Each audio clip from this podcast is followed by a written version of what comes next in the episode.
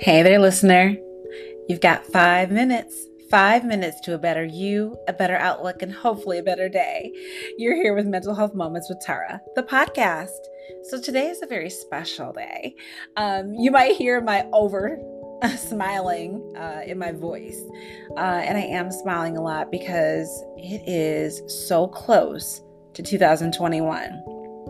Now, let's be clear just because the year changes and the clock changes doesn't always mean that we change, but there's an opportunity there.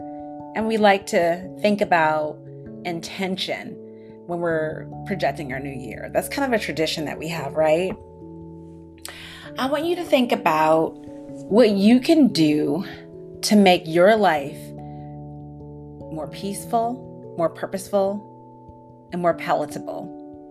Right? The three P's there, right? Peaceful, purposeful, palatable. How can you make your life shine? Now, it might be a journey. You know, you might start off with like, make more money. But what are the subtopics under make more money? Is it that you would like to pick up more extra shifts at your job? Would you like to get an extra job on TaskRabbit or some um, site out there that helps you to earn a little bit of extra capital? Do you want to start doing some stuff on the side with something you're an expert at? Is that your goal? Do you want to have more education? Is there a class that you've wanted to take forever but you haven't made it happen? You know, setting intention is really important.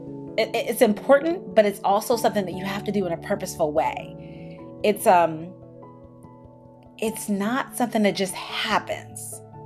Setting intention means that you set a purpose and then you follow it out. And I think it's really easy for a new year to come and for us to think, well, that's our intention setting because now the clock has changed. Well, that's not something we have control over. So when you think about what you do have actual agency over, explore that a little bit. What in your life can you make happen because you're you? What can you call the shots on just because you're you? And what can't you? Well, you can't call the shots on 2021 being 2021 because the clock's going to change regardless, right? There's nothing that you can do to make it stop or start. But the way that you enter into your day is up to you. The energy that you bring into the room is up to you. The decisions that you make from the time that you wake up to the time that you lay your head back down on that pillow, if you choose to use a pillow, is up to you. So, making a list of the things that you have control over can be really nice. You might say, I have control over my routine. I have control over my hygiene. I have control over my skincare. I have control over the way that I parent. I have control over my professional development. Do you see? You might find that you have more agency over things in your life that you didn't even recognize you had because you might be giving that permission to somebody else. You might think, well, my job didn't give me any opportunities to make any extra money this year. Well, did you give yourself any opportunities to make any extra money this year? My job did not give me an opportunity for any professional development this year.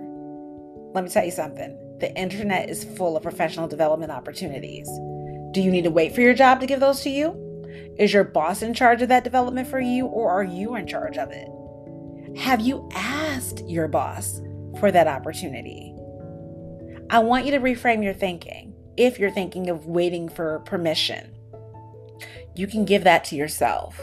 So 2021 isn't going to magically make things better by being a new year, but you can look at it with new eyes and make things work, right? All right. So I ask you to subscribe. I ask you to share. I ask you to review. Uh, I appreciate you listening, and I want more to listen with you so that we can make this conversation a dialogue that resonates around the world and change it in the process. Thanks for being you, and be well.